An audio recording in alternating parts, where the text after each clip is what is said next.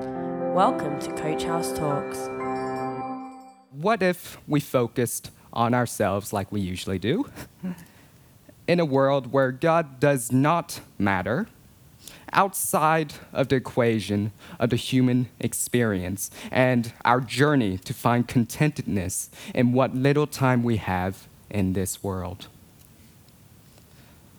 Solomon is traditionally known as the author of Ecclesiastes, and Ecclesiastes is Solomon's thoughts on the meaning of the human experience, exploring the more common motivations and problems of life outside of our dealings with God. Ecclesiastes is not a sermon um, on godly values or the gospel. It is an observation on universal human values, an analysis of the values that society, even today, tells us gives our lives meaning. There are 12 chapters in Ecclesiastes, and Solomon spends the first seven of them saying rather challenging, if not outright offensive, observations, as if trying to provoke us, his readers. Ecclesiastes chapter 1, verse 2 famously sets the tone. Meaningless, meaningless, says the teacher. Utterly meaningless. Everything is meaningless.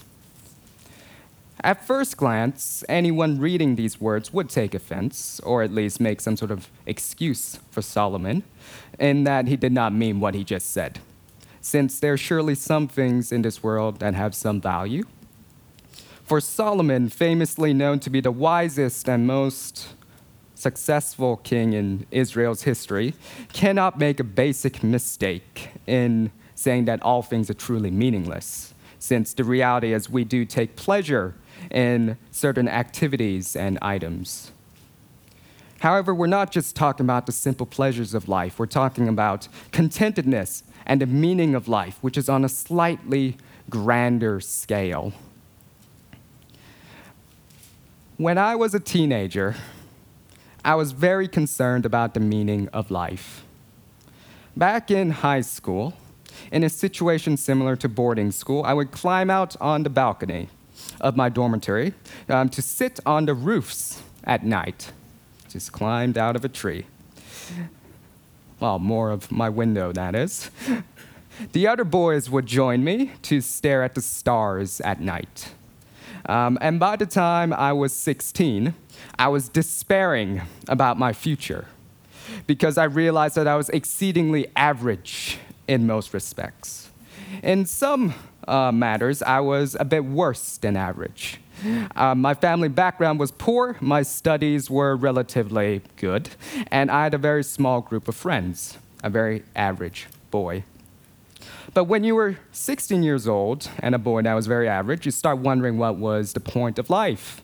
Um, I despaired at the thought of becoming a basic salary man, uh, working in a company for a nine to five job just to collect a paycheck, uh, to pay the bills, and to save up a little so that maybe I can make life a little easier for my relatives um, in need. At the age of 16, I thought about the cycle of life in all its uninteresting details. Um, an individual is born, struggles in life, attempts to gain education, finds a job, and secures a place in society for themselves. Maybe along the way, the individual gets caught up in some scattered, fragmented adventures in their lives. This may be taking part in some societal upheaval, um, or maybe it's struggling with inner demons. Um, I wouldn't know. But it can be the saga that leads up to marriage or buying a nice house with white picket fences. Um, but ultimately, your human experience ends with death. Disconnected from the world, it's all gone. And this story repeats again in the next generation. That was my interpretation of the cycle of life. With these thoughts in my head, the 16 year old me was feeling pretty worthless in every sense of the word. I felt that all that made me a special individual would be stripped away within a few decades, and my life would soon be contained in this cycle of life, a standardization. When I was 17, I began writing several letters uh, to my future self that, was, that were um, quite rude. The past me was already assuming that my future self, that is me right now, would be filled with existential dread and overwhelmed by society as a whole. And he was probably right. I honestly am quite scared of cracking open these letters to read them a decade later, so I won't read any of them here. but in summary, these letters always began with a few lines about needing to immediately stop feeling sorry for myself to remind myself that I was always self centered since childhood, and that if there was anything getting me down right now, it was probably because I was getting too prideful again. My past self was the type to say that if I really believed that I was a mediocre and unimportant person, then that was fine. But being a mediocre person had nothing to do with determining the meaning of life.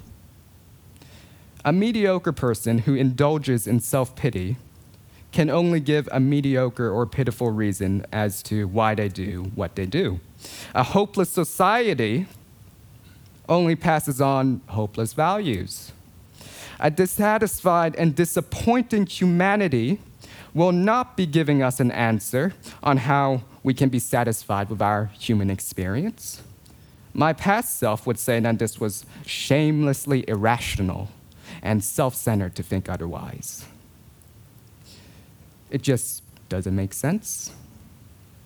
I've grown a little older now, so we'll leave my past self behind and move on to Ecclesiastes. A lot of people think to break out of this cycle of life, we must have money and accomplishments. We will focus on these two big topics today, since Ecclesiastes is full of topics to consider. Returning to Solomon, we must remember that he was the most extravagant king in Israel's history. In 2 Chronicles chapter 9 verses 13 to 21, we see a glimpse of his wealth. Just going to read it out now. Every year, King Solomon received over 25 tons of gold, in addition to the taxes paid by the traders and merchants. The kings of Arabia and the governors of the Israelite districts also brought him silver and gold. Solomon made 200 large shields, each of which were covered with about 15 pounds of beaten gold, and 300 smaller shields, each covered with 8 pounds of beaten gold. He had them all placed in the hall of the forest of Lebanon. The king also had a large throne made. Part of it was covered with ivory, and the rest of it was covered with pure gold. Six steps led up to the throne, and there was a footstool attached to it, covered with gold. There were arms on each side of the throne, and the figure of a lion stood at each side. Twelve figures of lions were on the steps, one on, each, on either end of each step. No throne like this has ever existed in any other kingdom. All of King Solomon's drinking cups were made out of gold, and all the utensils in the hall of the forest of Lebanon were made out of pure gold. Silver was not considered valuable in Solomon's day. He had a fleet of ocean going ships sailing with King Hiram's fleet.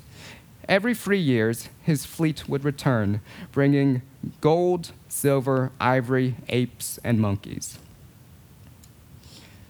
To be clear, these 200 shields of gold were ornamental.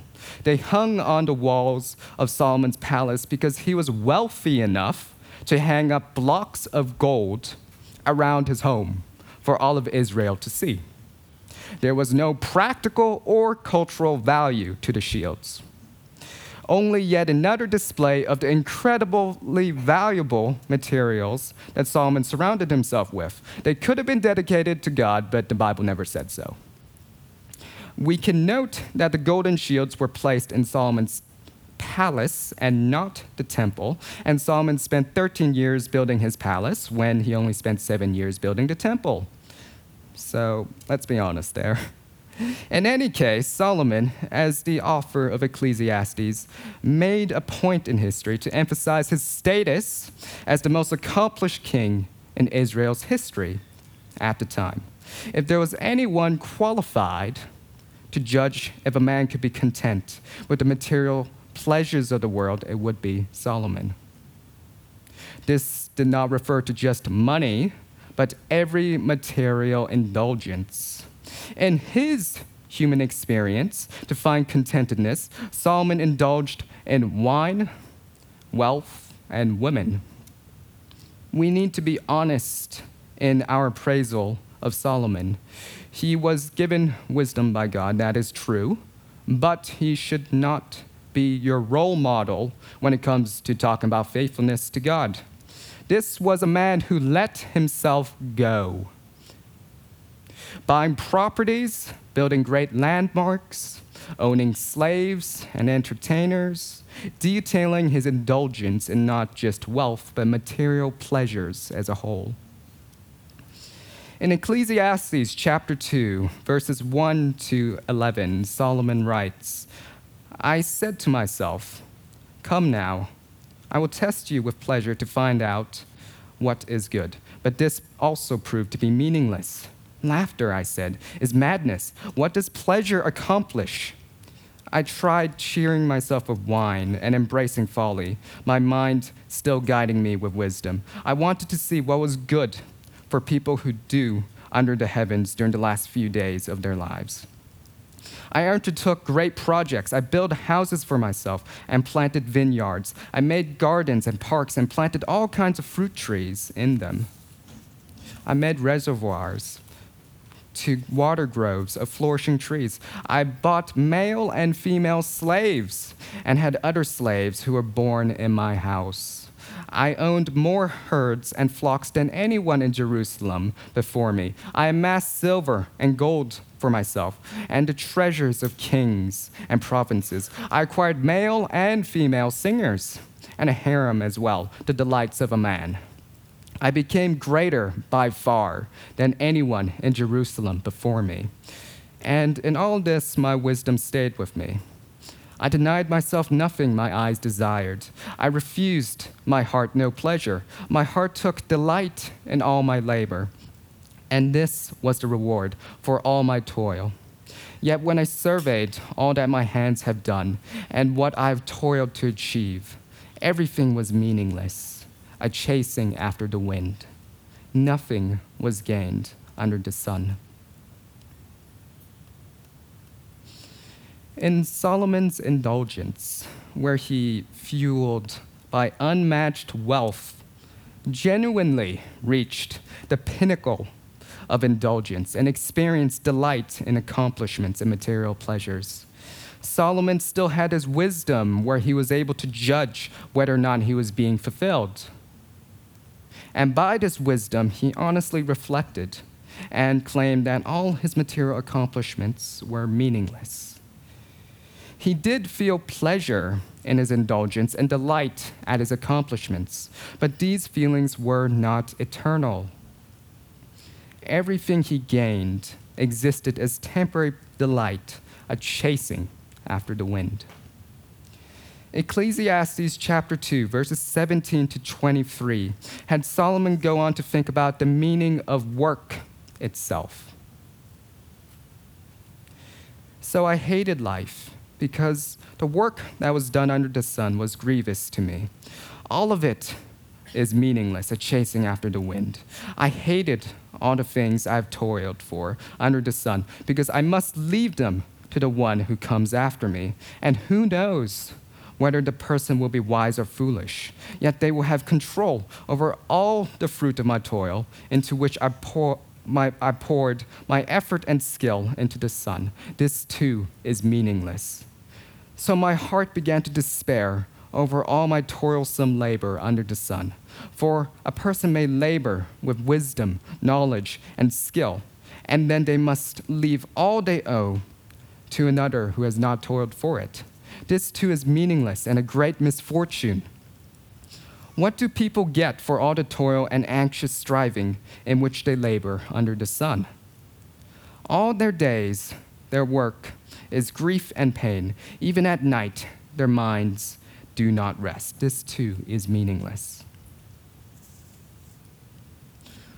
Modern society today gives us powerful slogans on how work is meaningful in itself.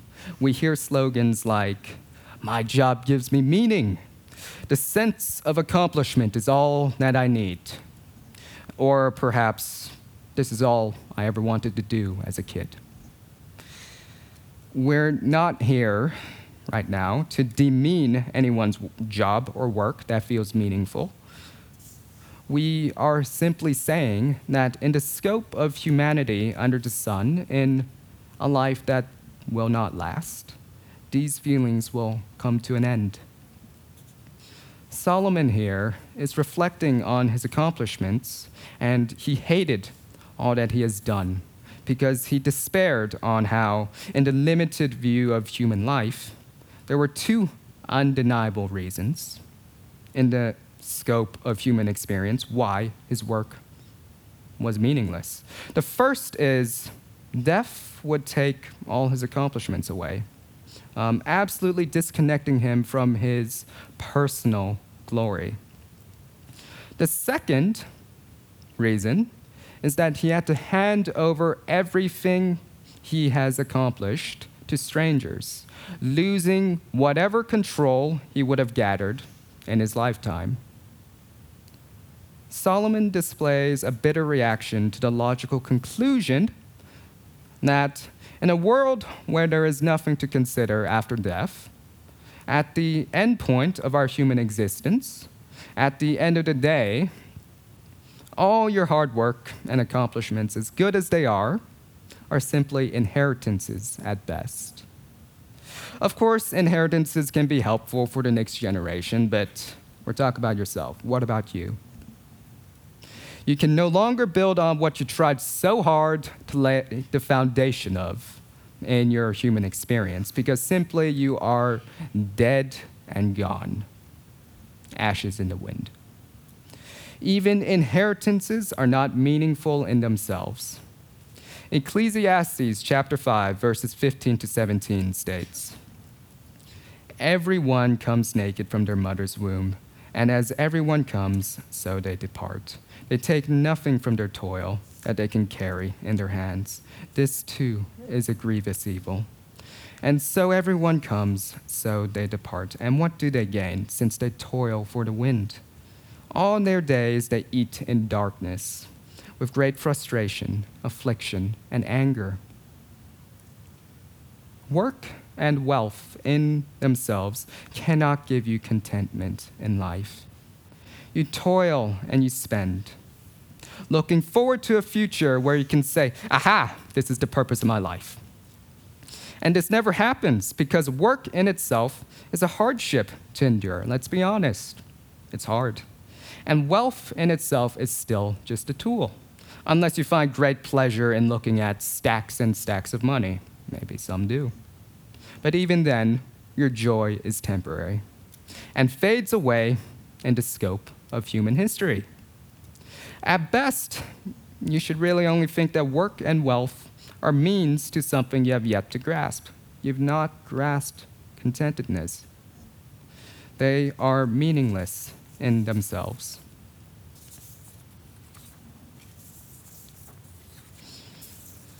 I've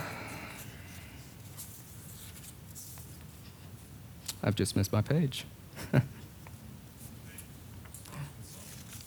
yes.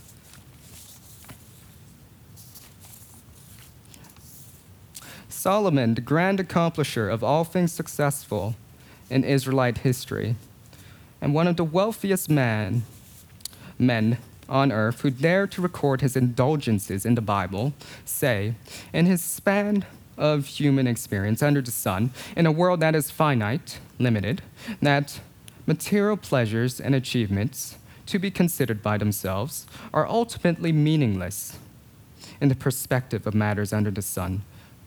A world where all ends with death and God is irrelevant. They exist as temporary delight, yet ultimately point towards something you wish you could grasp forever. Even Solomon, with all his incredible wealth and indulgence could not lie to himself. A life fueled by temporary delight is meaningless in the end.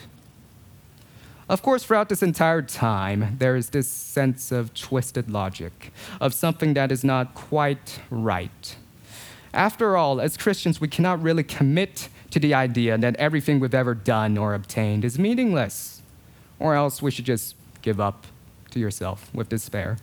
And that is fine because we must remember that Solomon in Ecclesiastes is working off of observing a world where God is not even being considered.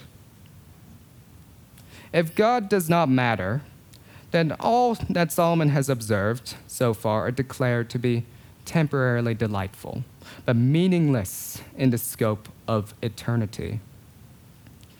However, we can't celebrate just yet and throw everything that was said to the back of our minds because the thought of everything in Ecclesiastes does not apply to us.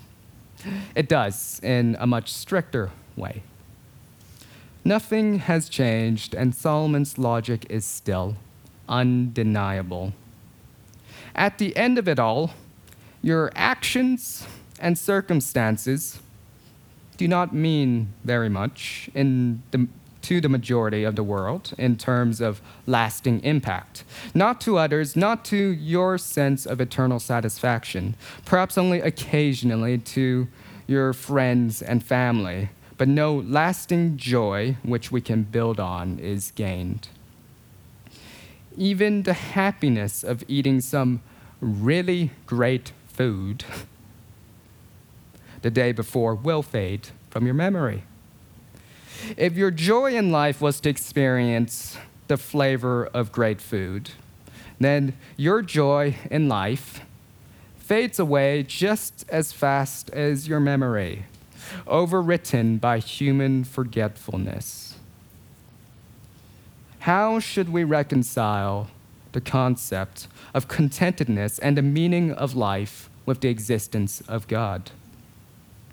It is not good enough to simply consider, oh, God exists. So now my job gives me true satisfaction. Or, or um, I acknowledged that God exists and matters in some way. So therefore, my wallet has somehow taken on a bit more spiritual meaning in my life. It, it doesn't work that way. No, we have to make it explicit. Um, for people of the faith, the purpose of life is not centered around your personal happiness, but it's centered around knowing God. To know God is not simply to know about the existence of a God, but to be thoughtful of his character and ways, to walk with God and to fear God. We realize that our existence is shackled, limited, imprisoned by our human nature. Ecclesiastes is Solomon's observation that a focus on human values, on the human experience, will show that everything we can see or do will not last. The moment we centered the world around us, our human comforts, joys, and accomplishments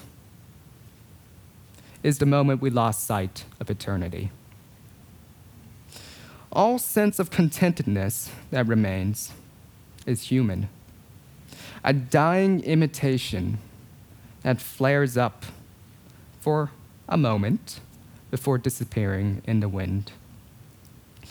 The moment our primary objective is to fulfill ourselves without concerning ourselves with God is the moment we're trying to find meaning and satisfaction that will not last. But God is eternal and seeing all things with an eternal perspective.